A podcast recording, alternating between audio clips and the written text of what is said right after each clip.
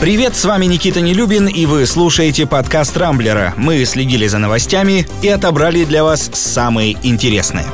Европа продолжает активно противостоять сотрудничеству с Россией в борьбе с коронавирусом. Лекарственный регулятор по-прежнему не регистрирует препарат «Спутник Ви». Ранее в СМИ появились сообщения о том, что власти ЕС якобы намерены начать переговоры по вопросу закупки российской вакцины, однако в Еврокомиссии эту информацию накануне опровергли. Между тем на Европу уже накатывает третья волна пандемии. Во Франции, Польше, Венгрии, Чехии и Австрии резко выросло число новых случаев заражения, а тут еще и вакцина от компании AstraZeneca не оправдала оказанного ей высокого доверия. На фоне возникновения серьезных побочных эффектов у привившихся и даже нескольких летальных исходов, Германия, Франция, Италия и еще около десятка стран ЕС временно отказались от использования потенциально опасного препарата, а заодно решили наладить у себя производство спутника Ви, не дожидаясь, пока в Брюсселе соизволят дать официальное добро. Говорят, это может произойти только в мае.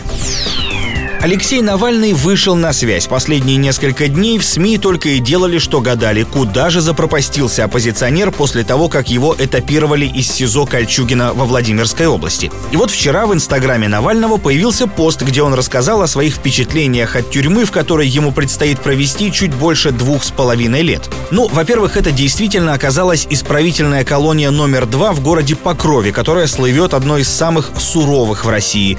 Судя по словам Навального, в ИК к-2, которую он назвал дружелюбным концлагерем, строго соблюдают устав и составляют рапорт при малейшем нарушении. Кроме того, там запрещено использовать мат и жаргонные выражения, и нет даже намека на насилие. Неудобство доставляет только то, что за Навальным, как склонным к побегу, установлен особый контроль. Например, даже ночью ежечасно сотрудник колонии снимает его на камеру мобильного телефона, фиксируя дату и время. Надеюсь, это будет максимальной неприятностью, с которой пришлось столкнуться столкнуться в тюрьме главному оппозиционному политику России. Редко когда выпадает возможность хоть за что-то похвалить наши власти, но вчера они дали целых два повода. Во-первых, под запрет в России могут попасть дешевые китайские игрушки, которые обычно продаются на зарубежных сайтах. Евразийская экономическая комиссия предложила с 1 июля провести полуторагодовой эксперимент, согласно которому такие игрушки должны будут иметь документ, подтверждающий их безопасность.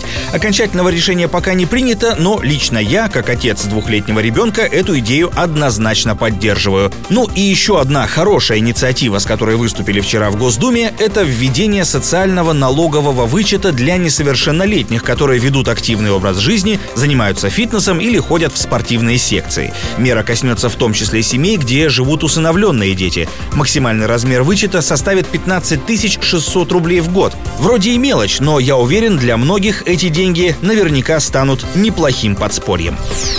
В Москве не утихает шум вокруг скандальной выставки Body Worlds, которая открылась на прошлой неделе на ВДНХ. Если кто не в курсе, это забальзамированные особым образом внутренние органы и препарированные тела умерших людей, которые завещали себя науке. То есть, с точки зрения закона, тут все чисто, о надругательстве или глумлении речи не идет. Тем не менее, правозащитники, церковь и врачи требуют прикрыть лавочку. Кстати, на выставку в первый же день открытия наведались силовики, все осмотрели и пришли пришли к выводу, что ничего запрещенного там нет, а большую часть материала, мол, и так рассказывают школьникам на уроках биологии. Один эксцесс, правда, произошел. Пару дней назад какая-то особенно впечатлительная девочка во время экскурсии упала в обморок. За школьной партой такие эмоции, конечно, не испытаешь.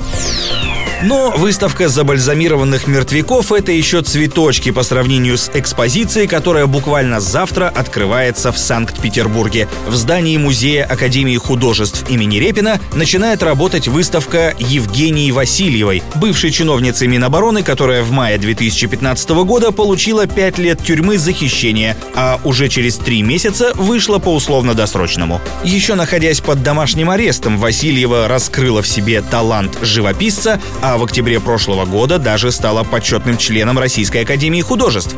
И вот вчера тамошние профессора и студенты потребовали от руководства убрать дикие картины Васильева из глаз долой, чтобы не порочить честь и репутацию Академии. Сама же художница заявляет, что искусство имеет большое моральное значение и способствует человеческому благополучию. Золотые слова от человека, который украл больше трех миллиардов рублей и практически никак за это не ответил перед законом. На этом у меня все. С вами был Никита Нелюбин. Не пропускайте интересные новости, слушайте и подписывайтесь на нас в Google подкастах и CastBox. Увидимся на rambler.ru. Счастливо!